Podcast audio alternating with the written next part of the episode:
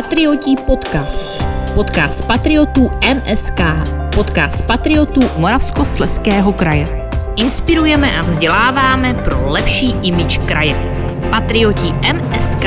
Patrioti Moravskosleského kraje. Ahoj patrioté, vítám tě u našeho dalšího podcastu. Dneska jsem tady s Jiříkem Tylem, který bude Patrioty moderovat, takže on je tady proto, aby to nebyla nuda, aby jsme se sem tam i zasmáli. Ano, Je to zdravím, tak. zdravím všechny, budu se snažit, aby to bylo i veselější.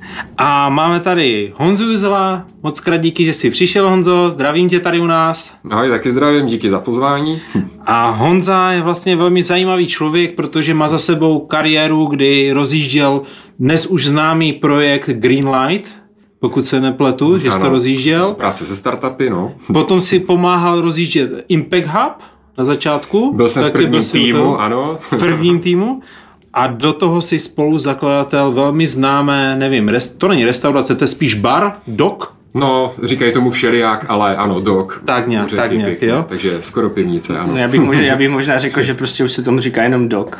Že všichni, všichni tady v Ostravě ví, že jdeme do je, doku. je to velmi slavná, famoz, nebo slavné famozní místo tady v Ostravě, takže, No, díky. takže, takže Hlavně jsme si tě pozvali díky tomu, že nám skončila úspěšně korona, takže gastro bylo tím dost zasaženo, ale jak jsem viděl, vždycky projížděl kolem u vás pořád plno lidí, okýnko, takže vy jste frčeli jo, a, a ta značka vám asi taky pomohla. Tak jsme si řekli s Jirkou, musíme tě tady vytáhnout na podcast, ať se podělíš o to, co vám fungovalo, nehledě na to, že fakt ty restaurace se tady mění, takže, mm. takže to je ten důvod, proč jsme si tě pozvali tady mezi nás. Super, díky.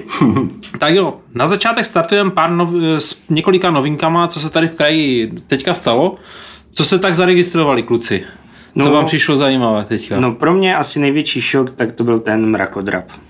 No mrakodrap, ano, to bude krásné téma. No, no, no. Takže to mi přišlo jako takové, když to na mě vyskočilo na Facebooku, tak jsem si říkal, ten článek on byl strašně super napsaný, jo? to bylo jako, že nejvyšší mrakodrap v České republice, tak to jsem si říkal, tak to je super, budeme mít další prvenství, zase jsme o krok před nima, jo? Pražákama, Brňákama.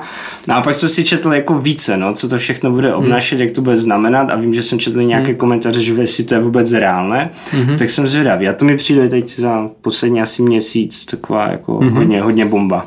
Co Honzo, ty říkáš na mrakodrap? No, pokud se zrealizuje a uživí, tak já se jenom těším, že v Ostravě, která je tvořená jenom prolukami, nějaká proluka bude zastavěná, takže já jsem za, ať se tady buduje a staví. Mě jenom, mě jenom fascinuje, jak vždycky někdo přijde s něčím zajímavým a je tam tolik hejtů. Mně přišlo, že těch hejtů bylo víc než těch pozitivních jako reakcí. Jsme v to- Česku, no, kdo nic neumí, tak kritizuje, že? Já už jsem slyšel i od, myslím, některých lidí, že to je takový, já se omlouvám za ten výraz, takový fakač na Prahu, jako jo, že to bude takový velký, že to bude vidět až na Pražském hradě. to je prý, dobře, jako, jo. ale to je podle mě dobře, tak to právě jako mám být, že jo. jo.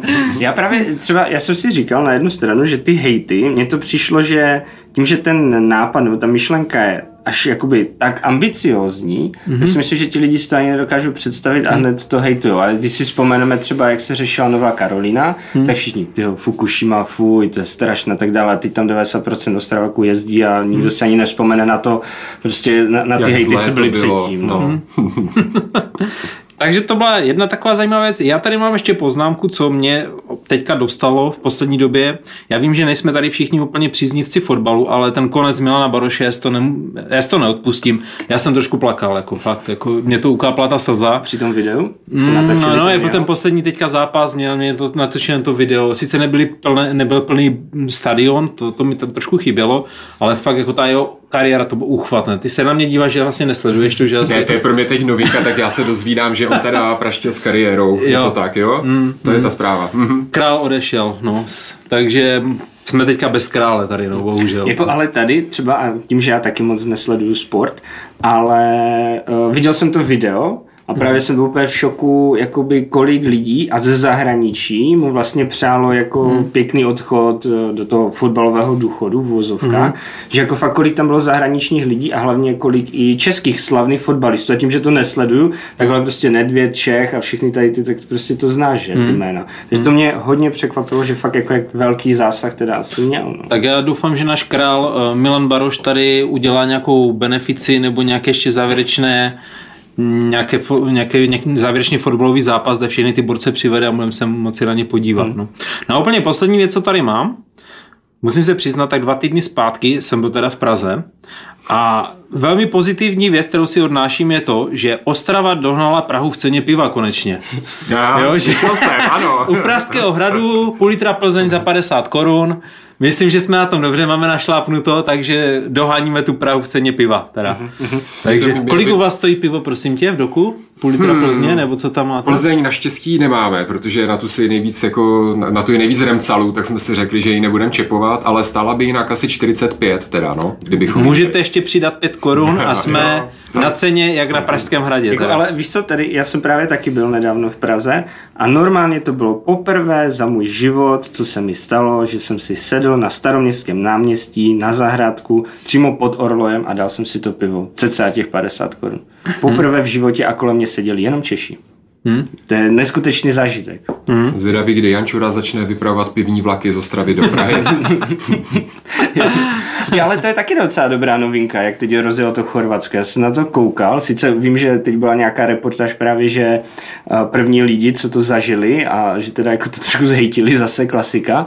Ale Protože tak se taky, opili asi, no. Asi, no, že jim tam prý něco docházelo, internet nešel a tak. Ale taky zajímavá myšlenka, jak využít prostě koronavirová hmm. krize a prostě za 600 hmm. korun nebo kolik to bylo do Chorvatska. Pecka. Super, super. No a já si to taky ještě neodpustím. Eh, Jirka říká, že to nemá zmiňovat, ale to tady řeknu.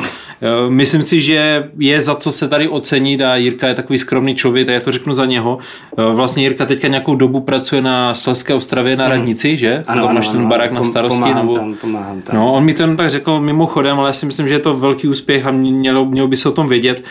Přátelé, prosím vás, Slezská Ostrava se stala, nebo dostala ocenění v Praze v Praze dostala ocenění jako obec přátelská seniorům, jo. jako nejlepší, mnohem víc než v Praze, dejme no. tomu. Jo. Takže... No, no, jako, to je právě na tom krásné to, že tam přímo bylo řečeno na tom oceňování, že toto je důkaz, že seniorům se žije konečně lépe v Ostravě než v Praze.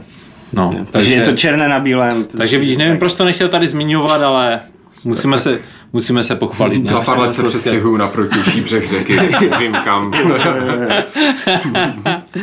Tak jo, přátelé, tak to myslím, že z těch novinek máme asi tak všechno. Pojďme se vrhnout teda na Honzu, na otázky na něj, na tělo, které jsme tady s Jirkou dali dohromady. A možná ještě než začneme, tak se tě jenom zeptám, Honzo, tak zkus nám trošku přiblížit ten dok, to, to příběh toho roku, jak to vzniklo. Mm-hmm. No, dok na začátku byla vlastně nechuť pokračovat dále v nějakých kancelářských pracech a Eh, inspirace ze zahraničí, kdy se nám moc líbilo na cestách eh, po Berlíně, Budapešti, ale třeba i Brně, Praze a tak dále. Mm-hmm Eh, líbil se nám určitě typ podniků, eh, taková svoboda, která v nich je, něco taková chemie příjemná, eh, kdy celý den můžete do podniku zajít a pokaždé tam potkáte známé lidi, pokaždé tam můžete užít chvilku, která vás baví, zapracovat si něco popít, dát si pracovní schůzku, večer přijít na koncert a takový multipodnik. To nám chybělo, tak jsme si říkali, že bychom to rádi si přinesli do Ostravy. Mm-hmm. Takže na jednu stranu to byl trud s eh, kancelářím a na druhou stranu uh, chuť si zrealizovat něco, co nás bavilo někde jinde. Mm-hmm. No a ten zbytek dopsali hlavně lidi, tak mm-hmm. trošičku za nás, eh, což jsme rádi, protože vždycky rád přirovnávám eh, jakékoliv aktivity eh, pěšinkám na sídlišti, kdy se stavili chodníku, chodníky do pravých úhlů, ale lidi jo. stejně chodili těmi cestičkami, hmm. takže je ideálnější možná nejdřív vyšlapat ty cestičky a potom hmm. vydláždit podle nich chodníky a nám to ti lidé tam docela hodně vyšlapali. Hmm. Mě by právě zajímalo úplně u toho začátku, jak jste vybrali to místo, protože Jo, jako mám jednu variantu, že si chodil cel, každý den kolem toho a říkal si, tak tady by to bylo super, anebo naopak jste to řešili nějak delší dobu, opravdu hledali hmm. nějaké, nějaké místo, kde byste mohli otevřít.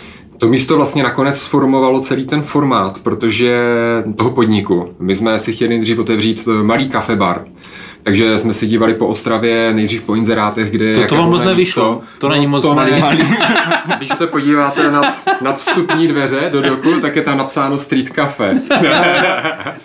A tak se k tomu postupně propracováváme, ano. Ale to místo, my jsme měli, uh, můj sen, uh, nebo místo, které jsem si vysnil, tak je vlastně místo, které posléze zabydlela pětka, teď je tam babety. A ten domeček na nábřeží se mi moc líbil, protože jsem viděl možnosti, já už jsem viděl otevřené okno, uh, terásku, která vede z toho okna ven, mm-hmm. žádní sousedé, možnost dělat zahradní slavnosti a tak dále, prostě to místo mě tam uhranulo, ale nebylo to k dispozici, byly tam motorky a mm, tak jsme prostě hledali dál u řeky. Tam nás poprvé napadlo, že Eh, každá metropole, která má řeku, tak kolem té řeky je život. Hmm. A v Ostravě ne. Eh, maximálně se lidé procházeli v Komenského parku, sadech. Mm-hmm. A tak jsme si procházeli nábřeží kolem Ostravice a koukali se, kde by se něco mohlo najít, mm. co bychom zrealizovali. A ten prostor, ve kterém jsme teď, tak ten byl, na něm byla nálepka, že je k dispozici. Mm-hmm. My jsme si říkali, tady by to vůbec asi nebylo špatné. Byla tam, myslím, autoservis, tam byl mm-hmm. před námi. Eh, a tak jsme se seznámili s majitelem a všechno nám tak perfektně zakliklo. My jsme si sepsali záměr, co bychom chtěli eh, na tom místě dělat. Mm-hmm. Půlka toho záměru se týkala návky a prostoru před dokem.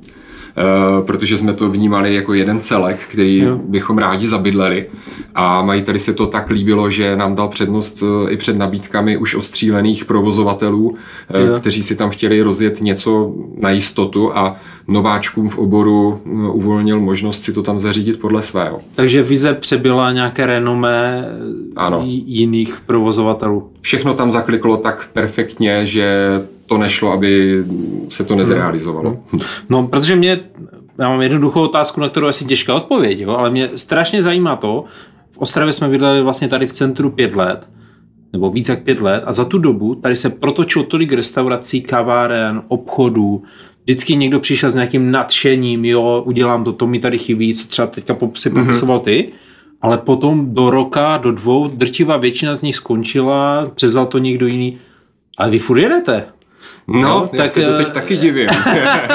vy furt jedete, jak jsem zmínil na začátku, jak byla korona, viděl jsem tam u vás pořád jako, ne, že byste tam dělali nějaké nezákonné akce, ale prostě ti lidi tam stávali u toho okýnka, nebo co jste tam měli, mm. jo, někdy taková řada se tam táhla a tak, takže mně to přišlo, že jak tak se baví s ostatníma, takže oni tam za, za vámi rádi chodí, ale jak to udělat tak, abych tam rád chodil, jako jo, mm. když se mi, jako ta, ta myšlenka, druhá věc je ta realizace, jak to, Jistě. Já, já bych ještě možná tady tohle doplnil, uh-huh. proto jsem se ptal i na to místo, protože když si to představím, tak vlastně jako kolem tam prostě skoro nikdo jako nejde jen tak, že jo. Buď jdeš po té cyklostezce, ale kolem, že by si prošel a že by si řekl, jo, tak tady si dám kafe nebo pivo, Není to prostě tam, Nejsou tam pěší trasy, tak. nebo doteď nebyly. Začíná se hmm. to zlepšovat, ale doteď eh, tam lidé nechodili a když jsme otvírali nebo si vybrali to místo, tak si spousta lidí kolem nás klepalo na hlavu, proč si chceme otevřít podnik eh, na místě, kde nikdo není. Hmm. V té době před pěti lety, teď jsme měli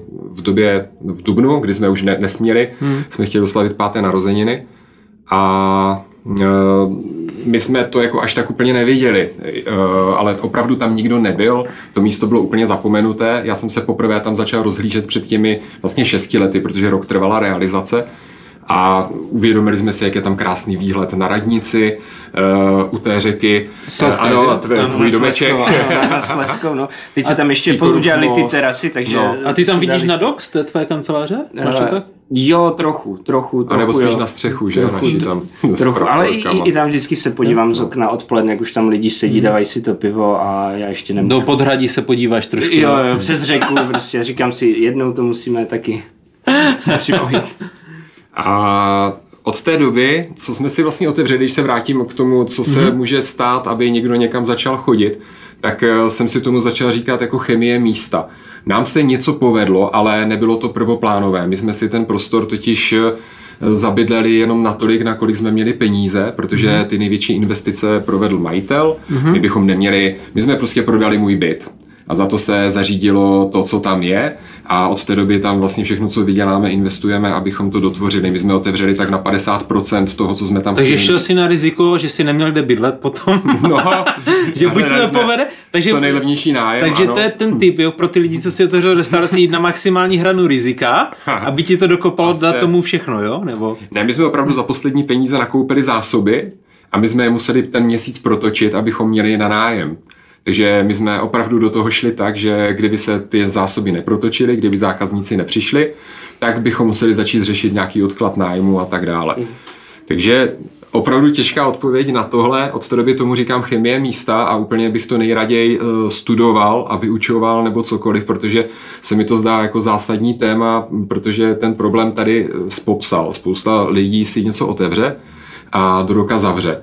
Není to jenom z jejich, eh, z jejich strany, protože eh, také jsem inicioval pár aktivit k tomu, aby uh-huh. se začínající podnikatelé v gastru měli kam obrátit, protože z nevědomosti si vybaví provozovnu, potom přijdou kontroloři na zvuk, teda na hluk, na uh-huh. světlo eh, a tak dále a potom zjistí, že musí další rok dělat úpravy tak, aby mohli opravdu otevřít. A pokud tohle na začátku neví, tak uh-huh. se vlastně připraví o rok provozování a s proměnutím prožerou peníze, které mají hmm. na provoz. Hmm. No a pak je tady ta druhá věc, že nedávno mi kamarád říkal uh, u jistého podniku, který nebudu jmenovat, že hm, tak ti opravdu nevěděli, uh, odkud kopírovat. Já jsem si nejdřív řekl, co tím myslí, ale on to řekl zkráceně. Uh, a pak jsem si pochopil, že vlastně my jsme měli uh, inspiraci a věděli jsme přesně jakou, co se nám kde v zahraničí líbilo a snažili jsme se něco takového docílit a věděli jsme přesně, co bychom rádi eh, zrealizovali a ono je to spojeno eh, se svobodou těch lidí, kteří tam přicházejí. Nám se na těch podnicích nejvíce líbilo, že se tam setkávala eh, spousta rozličných typů lidí. Mm-hmm. Babičky vedle mladých, biznismeni vedle tetované veganské mládeže a, a tak dále, maminky jo, s chlastačem a večer, že se ten podnik jako tak proměňoval v průběhu dne. A tou otevřeností my jsme si řekli, že nebudeme klást klacky pod nohy lidem, kteří by tam k nám chtěli chodit, ať je to místo co nejvíce otevřené lidem. Eh, takže nedá se to opravdu popsat, spíš je chyba častokrát. Počkej, počkej, já tě musím zastavit, tady mi něco nehraje. Jako ty no, no, sám no. si dělal v Greenlightu Aha. a tam byla jedna vždycky první otázka, kdo je tvůj zákazník, ne? Aha. A teďka jsi mi tady vyjmenoval, že vlastně všichni, což když no, si dělal to... ten Greenlight, to bys nechtěl slyšet o těch No to lidí. rozhodně ne, protože skupina musí být úzká, na kterou chceš zaměřit, ale je pravda, že když eh, otevíráš takový prostor, tak eh, v tuhle chvíli tohle pravidlo pro nás neplatilo. My jsme do toho šli srdcařsky a nechci říct, že ostatní, kteří zavřeli, tam tu srdcařinu nedali, mm-hmm. ale mm, ty překážky tam těm zákazníkům určité museli naklást eh, a ne, nebudu teď mluvit o konkrétních podnicích, eh, docela mm-hmm. jsem eh, vůči tomuto vnímavý a občas i někam zajdu eh, a zeptám se, proč něco dělají takovým a takovým způsobem, ale nechci nikomu do ničeho kecat. Ono úplně stačí to, že máte v podniku ticho, že nechcete platit poplatky ose zapouštění a intergramu zapouštění hudby stačí, když eh, pustíte obyčejné rádio, ze kterého se line neustálá diskotéková hudba, která vám odláká eh, lidi, kteří, které byste tam třeba rádi měli. Mm-hmm. Prostě kreativce, lidi, kteří mají nadhled. Takhle si tam i tou hudbou přilákáte spíše prostě diskotékové lidi, aniž bych proti ním něco měl, ale pokud si otevřete prostor, který vybízí ke kreativitě a zabijete hmm. to hudbou, tak potom tam nechce přijít ani ten člověk, který by přišel na diskošku, ani ten člověk, který by si tam chtěl sednout ke knížce. A e, to nemluvím o obsluze, hmm. o nabídce a tak dále. To mi připomínáš e, Renka Millera. Hmm. On mi říkal, že celý víkend co dělal, je, že poslouchal a dával dohromady playlist, co v těch provozornách v tom Fancy Fries budou mm-hmm. dávat. Jako, jo, tak to, to mě v životě nenapadlo, že to je... Super důležitá věc tohle. A mm-hmm. potom, když se díváme na recenze, no, protože se na ně díváme, rádi si čteme pochvaly, ale také se rádi díváme na, na nějaké hejty. Naštěstí jich to tady klepu, sorry mikrofone. Eh, že jich je docela, že jich není moc. Mm-hmm. A pokud jsou, tak jsou častokrát hloupé a nebo se týkají piva, se kterým nechceme nic dělat, protože chceme mm-hmm. podporovat mm-hmm. menší pivovary, ne ty veliké standardizované. A teď jsem ztratil nit, ale byl jsem asi u hudby. Mě jenom právě to připomnělo přesně, protože jeden můj známý měl takovou hospodu, která byla fakt jako perfektní zašívárna. Jo, že tam mm-hmm. fakt jako se šlo, protože se tam schoval, dal si tam nějaké to pivo, jo, prostě mm-hmm. pohodička. A vždycky v pátek nebo v sobotu uh, tam ti lidi přišli, sedli si, že pokecají, i třeba ve více lidech, jo, pokecají, parada, hrála tam v klidu hudba. A prostě v 8, v 9 hodin ráno, on tam měl, teda večer, on tam měl DJ, ten pustil hudbu nahlas, že už se nikdo neslyšel a to je prostě normálně jak přes kopírák v tom, že ten DJ začal hrát a do 10-15 minut půlka té hospody odešla, protože už se neslyšeli, už si nemohli pokecat a bylo tam prostě poloprázdno. A to známe i my. Když máme hudební produkci, tak obvykle místo, aby lidi nalákala na kulturu, tak vlastně to je takový pěkný problémeček, tak nám třeba půlka hospody vymizí, protože si chtějí v klidu pokecat mm-hmm. u piva, což taky chápeme. Hmm. Ale my tu kulturu zlobit dál budeme. v pořádku. Mě by zajímalo, když by si porovnal před těmi pěti lety, uh, jaká byla jako představa, jak ten dog vypadal, ale primárně ta vaše představa a když bys to porovnal teď. Je tam hmm. nějaký rozdíl za těch pět let, co se změnilo, co už je jinak a vůbec jste třeba s tím nepočítali? My jsme nepočítali s tak silným večerním nočním provozem, který bude hlavně o tom pivě. My jsme nebyli připraveni na to, že bychom měli být pivnicí, eh, opravdu jsme chtěli být eh, celodenním místem, mm-hmm. to znamená kavárna, která by se přelinula ve večerní klub. Takže máme méně kultury, než jsme, i když je jí někdy dost a partiáci mi nadávají, že to někdy přeženu s dramaturgií, tak kultury je tam méně, než jsme očekávali. Podřídili jsme se trošičku tomu pivu, a co jsme opravdu neočekávali, že ta otevřenost toho podniku bude až tak veliká, že se vlastně smažou hranice eh, kapacity eh, podniku, protože pokud si všimnete jiných eh, podniků, tak když přijdete a je plno, tak to poznáte a jdete, jdete jinam. U nás si toho nikdo jakoby nevšimne, to, že se nemá kam sednout, vybízí ty lidi k tomu. A to se mi líbí, že vlastně mění trošičku návyky, postávají, druží se ve skupinkách, i když stojí, občas se někde uvolní místo. Zahrádka to je kapitola sama pro sebe, protože díky bohu nad námi nikdo nebydlí, nikoho nerušíme a e, sami jste si asi zažili to nejkrásný. To, co mám nejraději na, na doku, tak je vlastně to, co se doku úplně netýká a to je ten venek, že lidi sami zabydleli nábřeží a já miluju města, ve kterých to žije, kde jsou lidé v ulicích a v Ostravě se to postupně zlepšuje i díky podnikům na náměstí a tak dále, ale zabydlené, na, zabydlené nábřeží je nádherná věc e, a tam jde vidět, že ta kapacita tam naprosto jako mm-hmm. neexistuje, mm-hmm. že naše zahrádka je, dalo by se říct, malá ale těch lidí, kteří tam na tom nábřeží mm-hmm. jsou, je hodně. Mně se, mně přijde, že jste to vychytali dobře v tom, že vlastně jak je u řeky, tam jsou takové ty sloupky s tím plotem. Takže no. lidi si z toho sloupku udělají prostě takové ty rautové stoly, jak ano, jsou, tam si dají ten kelímek, to... stojí, koukají na řeku a tak dále. A co mě jako hodně překvapilo, to bych jako nikdy až tak moc neřekl, že fakt si vezmou to pivo u vás, jdou přes ten most na ty nové terasy a tam sedí a pak se zase mhm. vrátí mm-hmm. prostě a zase, si to, a zase jdou zpátky, jo? což třeba mě jako extrémně líného člověka jako by štvalo, ale prostě chodí, což mě strašně překvapilo. Proto jsme vlastně zavedli nikneky, eh, vratné kelímky, i když ze začátku jsme se toho báli jak čert kříže, protože mm. pivař si nenechá sáhnout na své návyky a prostě pivo ze skla v úvozovkách, teď to říkám, uh, chutná hmm. jinak než z kelímku, já si to nemyslím, hmm. ale celkem se nakonec jako to uchytilo, nám totiž zmizelo během jednoho večera třeba dvě třetiny skla a my jsme druhý den neměli do čeho čepovat, takže pro nás to byla úplná nutnost a když jsou pěkné dny, hmm. tak je dok zredukovaný pouze na frontu na pivo a veřejné záchodky, co si budeme nalávat.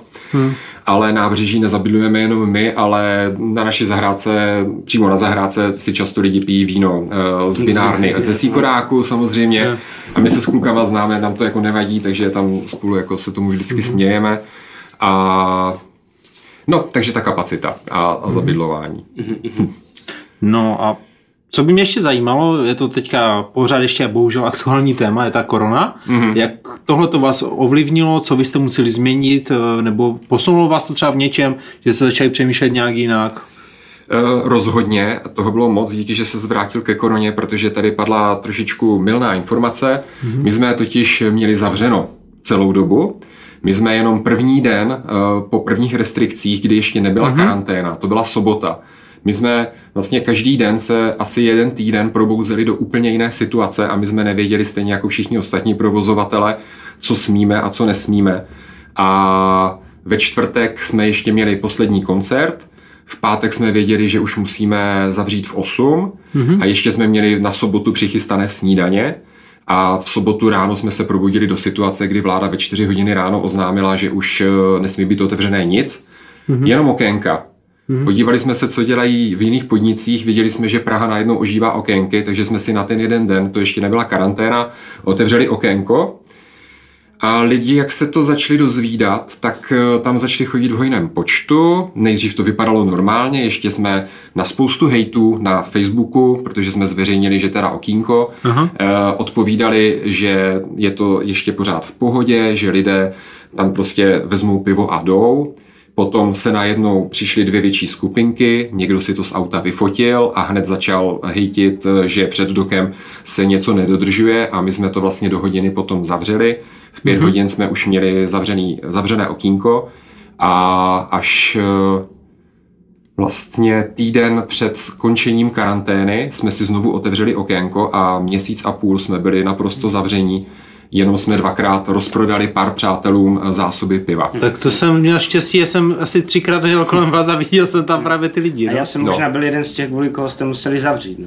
Jo, já to ale mám ne. kousek a vždycky s kolegou jsme si tam zašli, vzali, a, ale my jsme jo. zase chodili bokem. To je to pěkné, jako, že jste přišli. No. Ne, to je, my jsme potom, ono totiž jde o to uvědomování si a e, stejně jako vláda musela reagovat každý den na úplně hmm. nové, dělají to poprvé, jsou tam z různých důvodů, že, hmm. ve vládě, a teď museli začít reagovat na úplně jiné věci. Pochybuju, že tam jako politici jdou pro to, aby řešili karantény a že... Ale mám otázku, ale... protože vlastně u vás stále od té korony máte tam před vchodem prostě ten stoleček, je tam zvonek a že objednávky prostě taky mm-hmm. byly ještě venku, ale teď už se chodí na baru, ale ten stoleček tam podle mě před koronou nebyl a ty jste ho tam nechali, že jo? My jsme ho tam nechali, dokud se neuvolnila pravidla uh, otevíračky uh, i po, po 11. hodině. Uh, vevnitř musely být rozestupy dodrženy u stolku, a my jsme si, protože zahrádka je to, o čem jsme se před chvilkou bavili, že nezná kapacitu a nám se tvoří fronty. Hmm. To tam se snažíme s tím dělat všechno možné, ale ty fronty tam prostě jsou a my jsme si nemohli dovolit tu frontu mít uvnitř. Proto i když jsme mohli mít otevřený vnitřek, tak eh, jsme ho za pěkného počasí eh, uvolňovali jenom pro WC a museli jsme všechno nechávat venku, protože ta fronta by byla naprosto proti všem pravidlům a také jsme si ta pravidla, ono totiž nikde nevyselo na internetu, hospočtí, tohle smíte, tohle nesmíte. My jsme jenom dedukovali a někteří lidé byli velice citliví uh, kolem celé té situace, což úplně chápu a tak uh, jakékoliv provinění, které jsme udělali, tak jsme se dozvěděli skrze přivolanou policii, která jeden týden za námi jezdila několikrát denně a my jsme postupně uh, ukrajovali uh, všechno možné na mhm. únosnou míru, tak abychom mohli fungovat. Takže teď jsme otevření už mm. konečně naplno. a třeba když bys to vzal jako teď, já nechci třeba řešit konkrétní jako cifry, hmm. částky, ale třeba po finanční stránce cítili jste opravdu nějaký jako propad eh, nebo nějaké ztráty a jak moc to třeba mohlo ohrozit až jako jdeme tomu opravdu životnost celé hmm. té, celé té doku? No samozřejmě, my jsme si během prvního týdne jsme opravdu nevěděli úplně, která bije, ale strach jsme si nepřipustili a hmm. řek, nalili jsme si čistého vína. Řekli jsme si, jak dlouho jsme schopni vydržet být zavření Hmm. A do té doby jsme si řekli, že pokud se neuvolní pravidla, tak budeme zavření a my jsme si ten to datum stanovili do konce května, že by to hodně bolelo, ale zvládli bychom být nějakým způsobem nefunkční hmm. a přišli potom pomoci od státu, které jsme využili na placení mest hmm. zaměstnancům. A, takže my jsme vlastně měsíc a půl nevydělávali nic. Spotřebovali jsme uh, můj uh, úvěr, který jsem si vzal na refinancování jiného úvěru, takže teď mám dva. Hmm. Takže toto nás vlastně, to jsou ty situace, kdy si musíte jako hmm. říct, jestli to stojí za to. Takže díky tomu to jsme nějakým způsobem přežili a věděli jsme, že proto jsme také nevydrželi do konce eh, karantény, okénko jsme otevřeli hmm. týden před eh, takovým nějakým větším uvolněním alibisticky i z toho důvodu, že jsme viděli, že ostatní podniky kolem nás už také otevřeli a že nebudeme ti první zlí, kteří to, mm-hmm. jako nechci to takhle pojmenovávat, takhle jsme nebyli s prominutím, jako nazývali nás, že už jsme si nahrabali dost, tak musíme hrabat víc a tak dále. Mm-hmm. A nejsou tohle jediné důvody. Lidé nás neznají a když se to někomu nelíbí, mm-hmm. nechtěli jsme tomu čelit a ten čas jsme využili. Mm-hmm. Opravám, my jsme přebrousili všechny stoly, přelakovali, uh, udělali jsme si lepší zahrádkový nábytek, všechno jsme vypucovali, vyčistili a udělali jsme si nejdražší dovolenou, jakou jsme kdy měli. Krásně jsme vydechli, začali jsme číst knížky, začali jsme péct chleba doma, takže i když to finančně bolelo, tak to byl nakonec uh, i pěkný čas. Možná se ptám se, korona samozřejmě hodně negativně vnímána, obzvláště v gastru, ale je něco, co třeba ta korona může přinést pozitivního do budoucna v té, v té gastronomii, v čím se ta gastronomie může posunout, zlepšit? Je tam něco, co ty vidíš, ať už u vás nebo celkově pro celý ten obor, co se dá vylepšit hm. díky tomu? Eh, já si myslím, že co ukázala tady ta situace mm-hmm. je, jak je nutné eh, mít základnu svých věrných zákazníků že nestačí být jenom tou hospodou eh, na rohu, kam lidé chodí na levná meníčka, ale být podnikem, který těm lidem chybí i z jiných důvodů. Šlo to vidět u Hogofogo, kdy srdcařskí zákazníci je prostě nenechali na holičkách. Jsou to všechny tady ty podniky typu uh, La Petite Conversation, jestli to říkám správně, sorry Davide, uh, prostě Lapeko a dál, uh, kteří uh, měli otevřené okýnko a přes rozvozovou službu rozjížděli dále. Uh, šlo to vidět i u Fancy Fries, kteří hodně hmm. komunikují přes sociální sítě, uh, přišli na Scuk a na další formy uh, prodeje i um, online, takže Myslím si, že je strašně důležité pro provozovatele umět komunikovat se zákazníky a umět být pro ně nepostradatelní i Protože teď to pivo si můžete koupit do lahváče a vypít se ho doma u televize. Hmm. Proč jdete do hospody a zaplatíte za ní třikrát hmm. tolik? Hmm. A to je podle mě to, co si spousta z nich, eh, spousta z podniků začalo uvědomovat, jak je opravdu důležitá komunikace. Je to dobře na kous, protože hmm. má další otázka, je s ní hodně zpětá. Že toto vnímám, přesně jak jsme se bavili o těch restauracích jako a, a podnicích dost často, Kdybych já si teďka chtěl otevřít tu restauraci, což říkám, že asi určitě nebude, ale přesně, kdybych já chtěl a přesně toto bych měl tu myšlenku, já bych chtěl, aby ti lidé tam ke mně chodili, aby si tam dali to pivo, aby se tam bavili s těmi kamarády, jo? Mm-hmm. Tak to zní strašně jednoduše, ale jak to teda dokázat? Nebo má, má, měl bys nějaké typy nebo nějaký uvozovkách, nějaký manuál, jako kdyby si někdo chtěl otevřít restauraci, bar, podnik, tak aby prostě mu to fungovalo, co by měl dělat? Napadá tě nějaké, nechci říct desatero, cokoliv jiného? Vím, že to je takové těžké v tom, ale... Já můžu říct jenom to, co si uvědomuji, že jsem navnímal od ostatních a i od nás. Nás třeba na začátku uh, hodně podrželi uh, známí. My jsme měli hodně, hodně známých, kteří se těšili na, na podnik, kterým tady chyběl. Připadalo nám, že tady pro ty, co v devadesátkách řádili, potom ze eh, začátkem milénia měli děti a ustřihli se ze společenského života, takže jsme jim dali takovou náhradu za underground, který prostě od té doby vymizel, od roku 2000, mm-hmm. i když nás spousta lidí, co mají rádi underground, takhle brát nikdy nemůžou, protože máme čisté záchody a eh, je tam moc světla přes den a tak dále, ale eh, Tohle byla jedna věc, my jsme měli docela fajn a i díky Honzovi Lapčíkovi, co je za barem, ten eh, zná spoustu lidí, takže my jsme měli základnu známých, kteří nás na začátku podpořili. Udělali jsme dvě fajn otvíračky, eh, o kterých se, já nevím, jak se to stalo, hodně mluvilo, takže byly natřískané. A tady tenhle, jak jsme se uvedli, tak potom eh, určilo i osud dál do kusy, myslím. Proto se z něj stal spíš večerní podnik, eh, kde jsou fajn parties a lidi, lidi se tam dobře baví a tu kavárnu teď doháníme teprve teď, když si uvědomím další podniky, které, teď, které doteď žijí a otevřeli podobně jako my, nebo se drží krásně, tak eh, mají úplně jasný a vstřícný koncept. Eh, teď mluvím o těch srdcařích, jako je třeba Hogofogo, i když stojí trošku více peněz než ostatní podniky, tak mi přijde, že eh, jde vidět, že se opravdu snaží a že každé jídlo mají vypiplané. Mají úplně jasný koncept. Prostě bistro, dostanete tady jednoduché, krásné, dobře udělané jídlo. Eh, zase na druhou stranu Rade Gastovna vsadila na úplný opak, na masovost, eh, na pěkný, čistý prostor, ve kterém nabízejí eh, lidem strašně známé věci.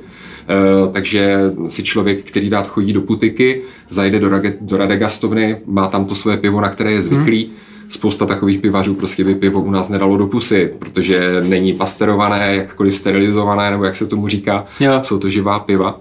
Takže opravdu nemůžu říct desatero, eh, protože někdy stačí otevřít načančaný diskotékový podnik a je najednou plný lidí, kteří tam jako budou chodit A pokud do toho chcete jít s nějakým jiným konceptem, tak... Tak počkej, ti ho zkusím zrekapitulovat a vytvořit to desatero teďka, Je to jo? těžký, no. Takže první věc si říkal cestovat, umět, Určitě. u- umět od kopírovat, jo? To Ano, znamená ano. projet, jasnou projet inspiraci. Evropu, přesně vidět, jako, jaká je ta vize, jak to má vypadat. To potom prodat tomu uh, pronajímateli té nemovitosti, to byla druhá věc, co jsi zmiňoval. Potom si vlastně, to, to bylo to místo, potom, byt. potom prodat byt, ano. prodat byt, to všechno narvat, jít na krev úplně, aby tě to nutilo jako dělat maximum pro to. Z toho, co jsi teďka mi říkal, mi přišlo, že ty si sám říkal, že jste tři společníci, tři jste, Ano. že? Takže předpokládám, že všichni tři máte spoustu známých kamarádů, že nejste jako introverti nějací e, autističtí někde zavření, že máte spoustu známých kamarádů, kteří vás podrží a kteří jsou ti první zákazníci, kteří za vámi Věděli jsme, chodí. že máme pro koho otvírat, ano. No, takže to je tady toto. Co ještě? No, my jsme dokonce tenkrát přemýšleli nad tím... Otvíračka, pardon. Aha. Velkou otvíračku udělat, ano. Už máme pět bodů z desatera. My jsme totiž to bylo vtipné, my jsme, ještě když jsme otevřeli, tak jsme si říkali, že nejhůř se zabydluje prázdný prostor. Takže Aha. jsme si říkali, jestli ty, na- těm našim kamarádům nezačneme tam dávat nejdřív piva zdarma, aby tam někdo seděl, aby se nikdo neostýchal jako vejít do prázdného prostoru. A toto na začátku funguje převelice. Nikomu se nechce chodit do místa, které je mrtvé, že? Takže možná i na tady tomhle zapracovat. A myslím si, že dok, i když se podíváte na uh, reakce lidí na různých sítích, je tvořen hlavně těmi lidmi. To znamená, lidé, co jsou za barem, dodávají tomu prostoru úplně všechno. My jsme se bavili o hudbě, o nabídce, o otvíračce. To jsou takové standardní věci, které se dají podchytit, ale u podniků podobných jak doku eh, je to gro opravdu v těch lidech, co jsou za barem, protože jsou otevření ličtí, za nimi chodí kamarádi, zapamatují si štamgasty, eh, hovoří s nimi, takže vlastně nakonec tam chodíte jako na místo, které znáte. Že to není prostě jenom putika nálevná, do které jdete za tím chlastem, ale eh, k nám lidi chodí prostě do toho prostoru, do doku. Jsou jiné prostory, kam se chodí prostě za pivem. K nám se chodí jako sice taky za pivem, ale myslím si, že na prvním místě mm-hmm. je, a já také rád chodím do jiných podniků, ne do pivnic, ale prostě do prostoru, které mě baví. No, mě právě, že teď si nakousl i částečně ty lidi, jo? že takže nejenom ti, kteří tam chodí, asi se tam vytváří nějaká komunita kolem toho, ale i ty za tím barem, že jo.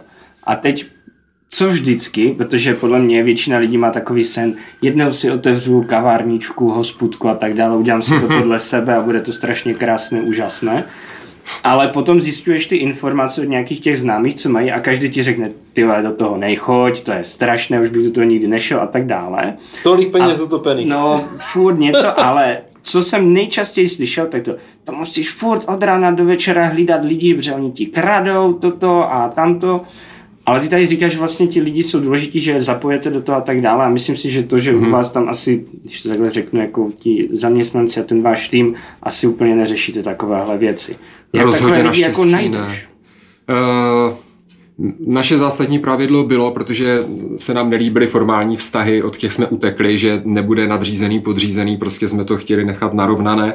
Jasné, že máme za barem vždycky jednoho člověka, kterému říkáme kápo, který tak jako řídí, co se ten den děje, ale eh, nejdřív jsme tam prostě pracovali ve třech, eh, pak jsme si přes eh, Facebook vypustil informaci, že už potřebujeme pomocnici, pomocníka, genderově jsme to nějak nevyvažovali, chtěli jsme dámu, ať tam jsme jenom tři chlapy, tak jsme měli eh, naši první zaměstnankyni a eh, vybírali jsme si prostě člověka, se kterým si sedneme. Eh, My jsme tam tak, já to nechci, ať to nezní jak pateticky, ale opravdu jsme tam taková velká rodina a lidi, kteří za námi chodí, že by chtěli u nás pracovat, tak si s nimi pokecáme ve stylu rovný s rovným, pobavíme se o tom, co koho baví, nastíníme, jak ten provoz může vypadat, co očekávat, ale očekáváme, že to prostě ty lidi musí s námi bavit a nás s nimi.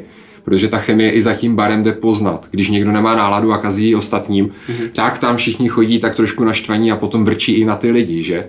Ale pokud mm-hmm. to za tím barem funguje, lidi se usmívají, tak jsou schopni i dlouhotrvající frontě v pařáku eh, na to pivo těm lidem to tam zpříjemnit natolik, že vlastně si ani nevšimnou, že těch 5-10 minut, co tam stojí, tak prostě jakože uteče jako voda.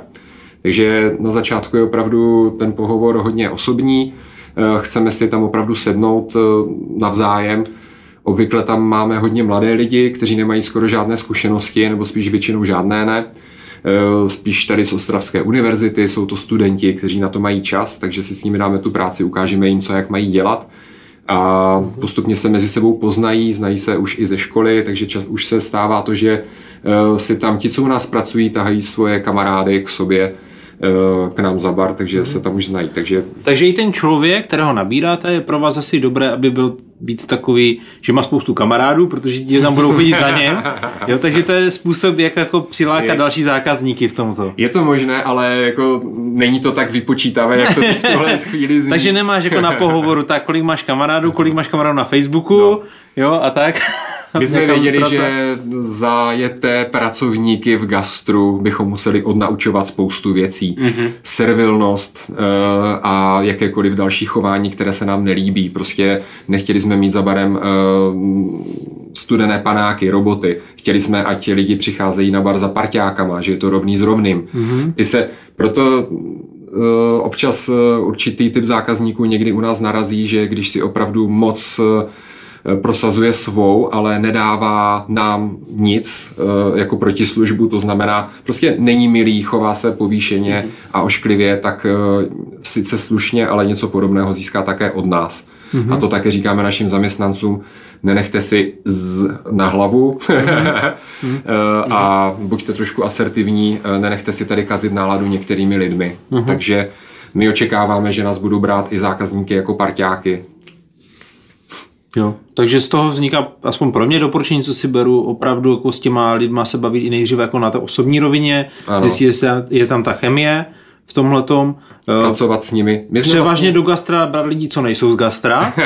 Takhle se to říct nedá, pro nás to byla nutnost, protože vyučeného kuchaře třeba seženete za docela hodně peněz, a jejich nedostatek, eh, proto je i naše nabídka jídla eh, hodně bystroidní, eh, sice kvalitní, lidi to mají rádi, ale mm-hmm. umíme to naučit kohokoliv, že není potřeba, aby u nás pracoval někdo, mm-hmm. kdo je vyučený kuchař, takže to spíše byla nutnost pro nás, my jsme nebyli schopni ještě ani teď, mm-hmm.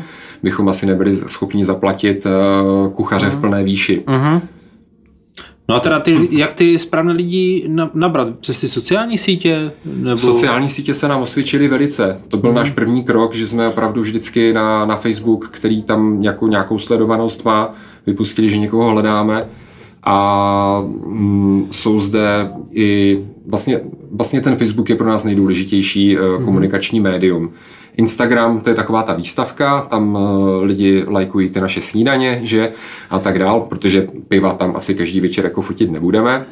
A Facebook, uh, jsou facebookové skupiny práce, brigády, Ostrava, uh-huh. to můžu vřele doporučit. Uh-huh. Uh, tam jsme rekrutovali taky pár lidí, hlavně do kuchyně a lidé se nám už začínají ozývat na e-mail sami. Mm-hmm. Prostě jsme prostorem, ve kterém ti lidé chtějí uh, ty brigády dělat, chce se jim k nám, což je super, což bych zase zaklepal mikrofone, mm-hmm. ale uh, takže se nám ozývají sami a už chápou i ten prostor, takže to jsme nejraději, když ti lidi ten duk už dopředu znají, jo. protože ví, do čeho jdou a že jim je tam dobře. Mm-hmm. Vidíš, teď se dívám, že no, dok nesleduju na Instagramu, tak už dávám sledovat. Ale teďka Jirka má takovou super otázku. Jirko, zkus. No, uh, jako myslíš teda v rámci komunikace? No, no, no. Co, jo, že my jsme se právě jako dívali jo, na ty no. sociální sítě. Teď jsem se díval na, na Instagram, to je fakt přesně jak říkáš, jako pěkné a tak dále. No ale na tom Facebooku prostě jsme asi měli větší Protože já to uvedu, jako Jirka hodně se zajímá o ten online marketing, ano, jo, chce aha. mít svoji vlastní uh, firmu na tohle, to, že je jako mediální, takže on je takový prostě, uh, že do toho vrtá rád. Takže... No, rád si tak jako koká. No a právě jsme se dívali, že jako na tom Facebooku jste to měli takové jako lážo plážo.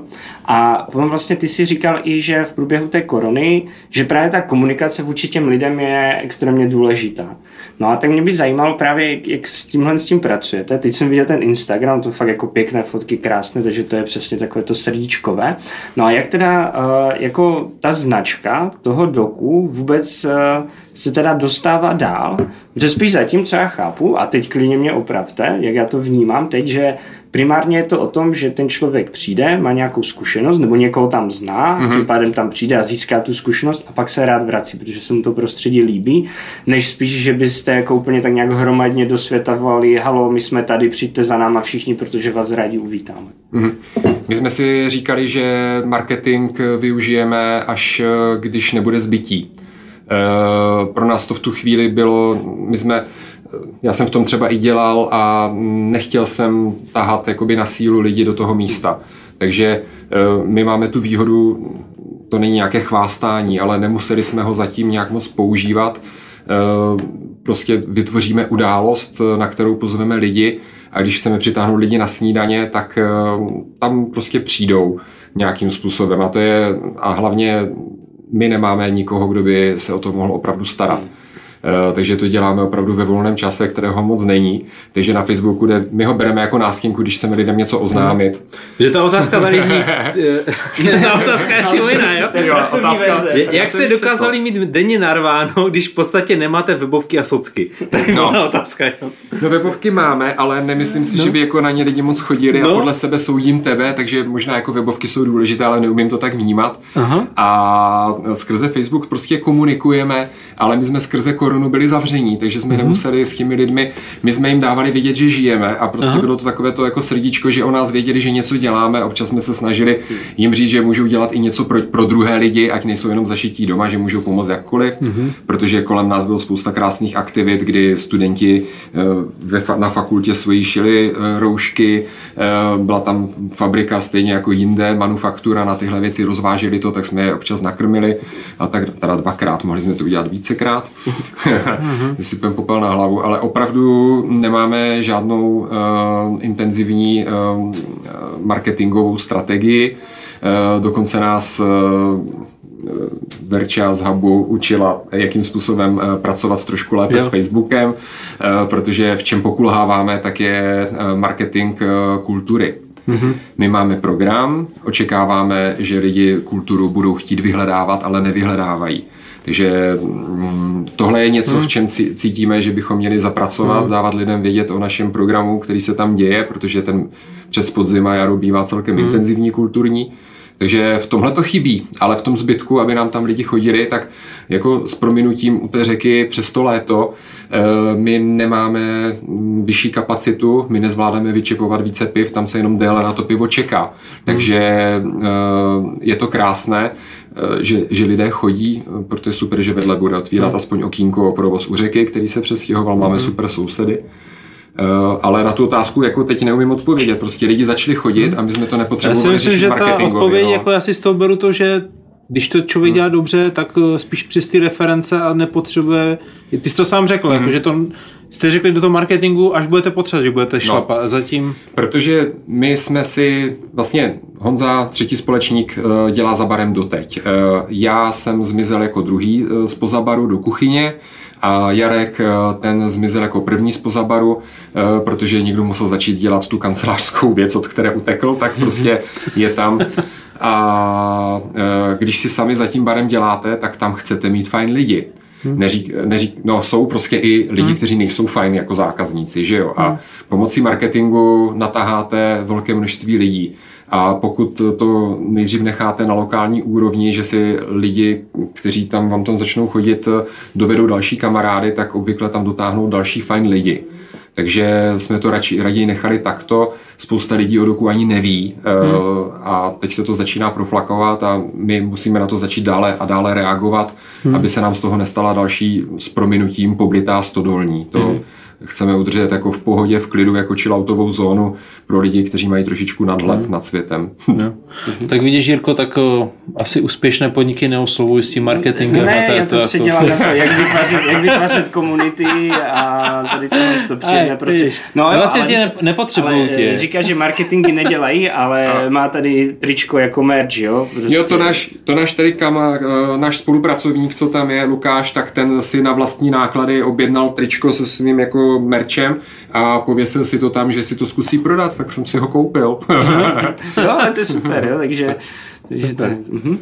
Já myslím, že čas na takový ten, my jsme to nazvali quick shooting, to Aha. je vlastně to, že my ti řekneme nějaké slovo, slovo nebo sousloví a tvým úkolem Aha. bude co nejrychleji říct první věc, která tě napadne. Moc na tom nepřemýšlet, my chceme spíš tě poznat jako jaký jsi, takže stra- bude z toho samozřejmě psychologický výstup nějaký nebo No, tak to je krásné. Takže neboj se, jo.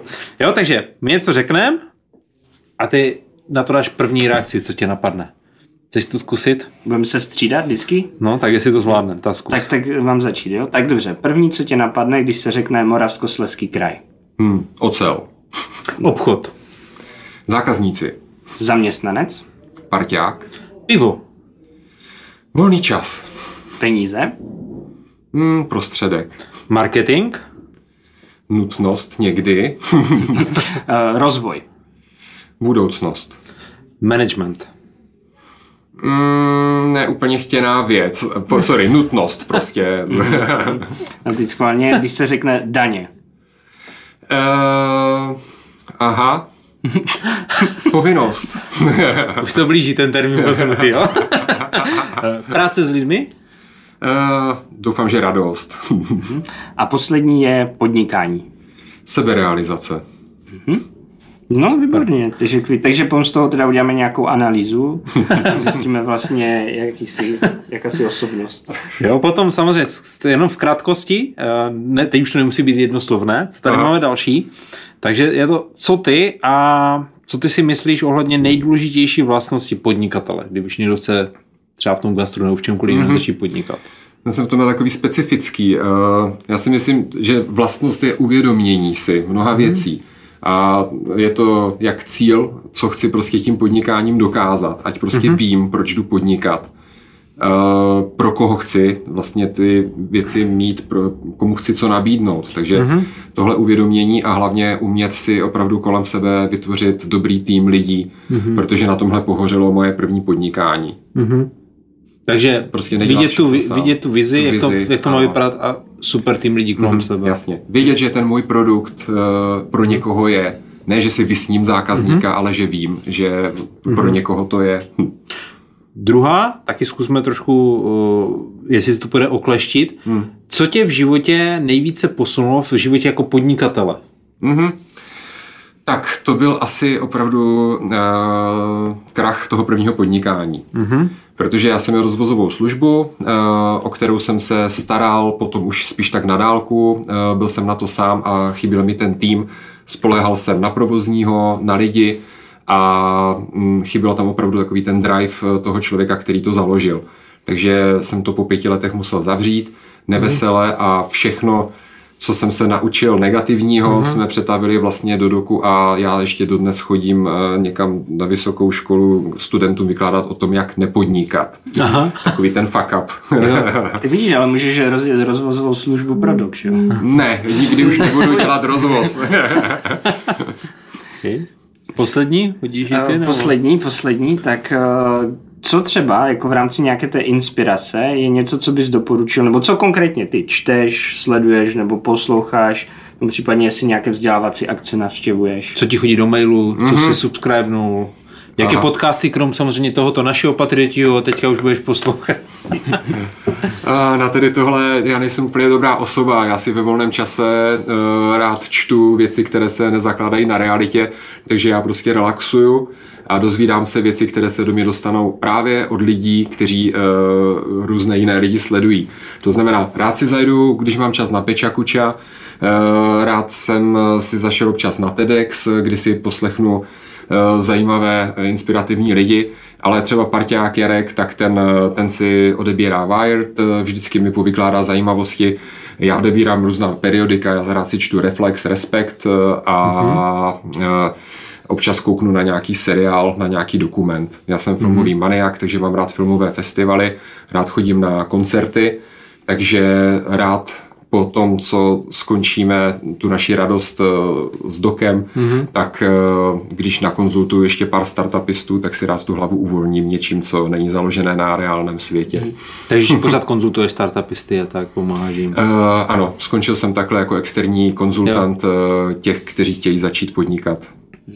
A co by si skonzultoval sám, sob, sám sobě, kdybys měl tu teďka tu možnost, Aha. kdyby vedle tebe seděl Honza, který je o pět let mladší, který uvažuje, že by otevřel ten dok. Co by si mu poradil teďka po těch pěti letech? ať se drží hlavně té jedné myšlenky a nemyslí na 50 dalších věcí, které bych chtěl rozjíždět, protože je dobré se opravdu dobře soustředit na jednu věc pořádně. Aha. Já bych otvíral pořád něco, co mi tady v Ostravě chybí a pořád se puštím do nějakých projektů a častokrát potom člověk zapomíná na to, co by měl dělat doopravdy. Mm-hmm. Mm-hmm. No, je, je, otázka je, jestli ještě se zaměříme na trošku tu budoucnost, že tam máme ještě otázku právě na tu... To, to mám právě jako tu poslední, no, jo, takže spíš, že si máš ještě něco, co by tě... No já spíš po téhle diskuzi bych jako nejradši šel na to pivko tam k té řece, že jo, to, to je... Vlastně... Vyprahlo, no. No, no, no, no, no, takže to, to si myslím, že odpolední program je jasný. Takže tím pádem se můžeme vrhnout na tu poslední já bych otázku? Já na tu poslední otázku. A ta máme vždycky poslední otázku a ta se týká vlastně vize, tento rok máme hodně zaměřené na vizi 2030, protože je rok 2020, konec dekády a začátek nové dekády. Takže když si představíš, ty bydlíš tady v Ostravě, mm-hmm, že? Ano. Že ráno vstaneš tady v Ostravě, půjdeš do práce, tak jednak by mě zajímalo, co vidíš tady, jak vidíš náš Moravskoslezský kraj, mm-hmm. jak vidíš tu svou gastro, jak to říct, to obec nebo prostředí v tom gastru, kde, jak bude fungovat gastro jako celkově a jak bude fungovat dok třeba za těch 10 let. V tom roce 2030 a se tady znovu... Krásné vyhlídky. Já jsem ve všem obvykle optimista, i když takový cynický, takže celý Moravskoslezský kraj vidím, že má obrovitánský potenciál tam, kde cestu vyklidil průmysl, který už tady teď není tak silný, tak se otevírá pole službám. Mm-hmm. A doufám, že lidé se do toho hodně pustí, že začnou podnikat a že začnou otvírat nové podniky, nové služby. A já bych rád žil ve městě, eh, které pulzuje, kde jsou lidi v ulicích, mají chuť korozovat a postupně eh, Masarykovo náměstí už se trošku zabydluje eh, a po straní ulice to ještě čeká. Takže to, co teď vidím přímo na Ostravě, nebudu brát celý Moravskoslezský kraj, tak uh, pořád mi ještě tady chybí ta, uh, to, ten pulzující život ve městě. Lidé sem obvykle dojedou autem do práce, to auto tam stojí celý den, hyzdí ulici, pak do něho člověk nasedne a odjede pryč do nákupáku a domů a tomu centru nic nedá. Nemá chuť vylézt ven do ulic. Takže Ostravu za dalších deset let vidím plnou zahrádek, eh, plnou úžasných služeb, opraven bod, eh, pekárniček a mm, prostě možností vyžití pro lidi, tak aby byli rádi venku ve městě v ulicích a cítili se tady minimálně aspoň v tom centru, já jsem takový centrista, mm-hmm. aby se tady cítili dobře. mm-hmm. Takže asi tak. Tak to nebylo. Na to, že říkáš, že jsi jako optimista, cynický optimista, moc cynické to nebylo. Pěkné. O tomto gastro? To gastro s tím vlastně souvisí. Já bych byl rád, aby lidé uh, trošku víc přemýšleli nad konceptem, do kterého se pouštějí. Takže mm, prostě výborných a drahých restaurací, uh, protože ta kvalita vždycky něco stojí, tak tohle tady zatím chybí. Já jsem spíš do takových těch lidovějších věcí a do street foodu, že mám raději takovou prostě upřímnost a srdcařinu. Eh, takže doufám, že v tomhle to souvisí s tou ulicí, takže budu doufat, že tady vznikne nějaká eh, ne, street food zóna, která není naplánovaná marketingovým oddělením nějakého nákupního centra nebo přichystaná městem, že to vznikne opravdu od lidí od spodu a mm, že hlavně mladí budou chtít trávit čas u řeky, protože tady vznikne další fakulta, eh, že tak doufám, že se i ti studenti trošičku víc zapojí do života ve městě a to gastro s tím opravdu souvisí. Takže nemusí tady vznikat profesionální restaurace, ale uh, srdcařská bystra. To tady pořád Chybí tady spousta konceptů. Já vám, hmm. pokud se budete chtít o tom pobavit, řeknu, jaké bych chtěl rád otevřít. to potom u toho piva. Ale uh, mě ještě, jestli to můžu jenom doplnit, protože možná taková jako mini informace, že ty si říkal, že řešíte i, že by byla možnost uzavřít že, tu ulici u vás, mm-hmm. což podle mě taky souvisí trochu s tou budoucností, neříkám přímo 2030, ale možná s takovým tím směřováním, kam to vlastně celé teď jako půjde. Je úžasné vlastně chodí na schůzky teď i se zastupiteli a architekty, kteří ve městě mají na starosti třeba rekonstrukci Hablíčkova nábřeží a mm, ta přívětivost, ze kterou se baví s námi, prostě nějakými provozovateli nějakého jakože bystra, a vidí eh, tu chuť i těch lidí, kteří to tam teď zabydlují. Takže díky lidi všichni, jako co tam chodíte a vám tam dobře.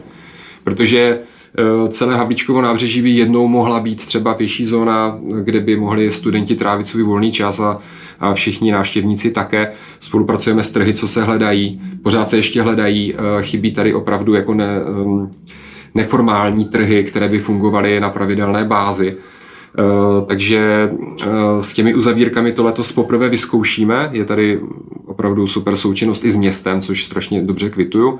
Takže letos si to vyzkoušíme na nečisto, tak trošku mm-hmm. jako nevíme, jak to dopadne, kdy se to otevře, alespoň ta část Havličkova nábřeží eh, před, před dokem je to sice, ale těch eh, elementů, které se tam budou realizovat, bude daleko více, že to není prostě o tom, že by dok měl větší zahrádku a budeme doufat, že i trošičku, já vím, že je tady spousta motoristů, ale že trošku Ostrava pojede taky směrem hmm. města bez aut a že se tady bude hmm. dát lépe dýchat a prostě procházet, korzovat. Takže, Takže jenom jestli to chápu správně, tak ta část nějaké té ulice se uzavře, že tam mm-hmm. nebudou moci jezdit auta v nějaký čas? Je to, je, to, je to vlastně ten plán jenom na víkendy, to znamená, mm-hmm. kdy tam těch aut projíždí opravdu minimum, eh, takže by to nemělo se téměř nikoho dotknout a uh, otevře se možnost pro to, aby na té silnici uh, mohly být kapely, aby se tam dalo příjemně popíjet to vínečko, uh, aby Centrum kultury vzdělávání si tam něco uspořádalo. Na té cestě by se měly dít každou sobotu malé trhy, takže uh, všechny zvu tímto, pokud tu vidíte trhy, co se hledají, že už konečně se něco takového rozjíždí, tak to sledujte, protože o víkendech by tam mohla být příjemná Eh, prázdninová zóna pro všechny, co nemůžou nikam vyjet na prázdniny letos do zahraničí třeba. Toto byl vlastně ten hlavní motiv eh, toho, když už se nemůže jet moc nikam jako eh, výletět do zahraničí, tak proč si neudělat prázdniny v Ostravě. Mm-hmm. Mm, pěkné. A ještě možná mi napadá, a kdy bude Honza Juzol 2030? Doufám, že pořád běhající, spokojený a kazící ostatním radost svým cynismem. já doufám, že ten že dok eh, dovedeme do toho stavu, kdy opravdu bude moct být otevřený od rána do odpoledne, že v rámci spolku, který má na starosti ten zabydlování veřejného prostoru i s provozem u řeky, tak eh, že to zabydlování, to je něco, co mě baví. Eh, chtěl bych zabydlovat prostě i další, pokoušíme se trošičku rozjet střechu, střešní mm-hmm. prostor, takže pomocí lidí, které tady tohle baví, přivádět život tam, kde to v Ostravě moc nejde. Třeba mi někdo překecá i do politiky, ale to bych nechtěl. Protože je tady moc věcí, se kterými se dá pořád něco dělat a jsou to špunty, které prostě jsou na místě, kde by prostě, když by se očpuntovali, tak si hmm. myslím, že by tam mohl vytrysknout život. A máš třeba nějaký konkrétní příklad? Pro mě je to minimálně třeba uh, uh, využití uh, těch, těch proluk, které jsou ve městě, které jsou celkem ohyzné, jsou tam opravdu jenom, jenom parkoviště. Uvolnění uh, i nebo podpora těch začínajících podnikatelů i v tom gastru přímo ve městě. A co je největší problém, co tady vnímám, tak jsou uh, majitelé vybydlených budov uh, v centru, uh, kteří prostě čekají jenom na obrovské peníze, které za, to, za ty budovy možná dostanou a mohli by tam být v přízemí už provozovatele, mohli by tam bydlet lidé. Vlastně centrum trpí hlavně na to, že tady žije málo lidí mm-hmm. a není kde. Takže tohle jsou jsou to koncepty, které fungují eh, jinde ve světě. V Berlíně takový majitelé eh, musí hmm. platit hodně vysoké daně za to, že nevyužívají svoje budovy a potom, když je začnou využívat, tak jim stojí za to je využívat. Takže hmm. by bylo docela fajn, aby se s tímto něco dělalo. Hmm. Honzo, my ti moc krát děkujem, protože fakt já jsem si to odnesl celkem dost. Já mám třeba v hlavě, kdybych někdy chtěl otevřít hospodu, tak minimálně těch 5-6 bodů, co jsme dohromady dali, tak to bylo velmi, pro mě velmi přínosné. Díky za to, co tady děláš. Jak no, se tady staráš, jak tady zabydluješ, jak tady zabydluješ vlastně to. Snad za to nikdo nezlinčuje. Takže moc, moc krát díky, hodně si to ceníme a jako dárek ti tady dám zatím takhle, aspoň virtuálně, ty tady takhle virtuálně dám naší vstupenku na další setkání Patriotů, no, které je 8.10 potom ti to pošli do mailu teda. Jo, jo, jo. takže, takže si tam srdečně zván, vítán a věříme, že třeba nezůstaneme u dolku, ale u těch dalších konceptů, které jsi zmiňoval, které tady znovu otevřeš. Super. Díky moc. Taky díky za patrioty a mějte se všichni fajn. tak jo. No, za mě taky fajn. Tento podcast ti přináší Patrioti MSK patrioti Moravskosleského kraje. Nenech si ujít další díl. Přihlas se k odběru našeho newsletteru na patrioti.msk.cz.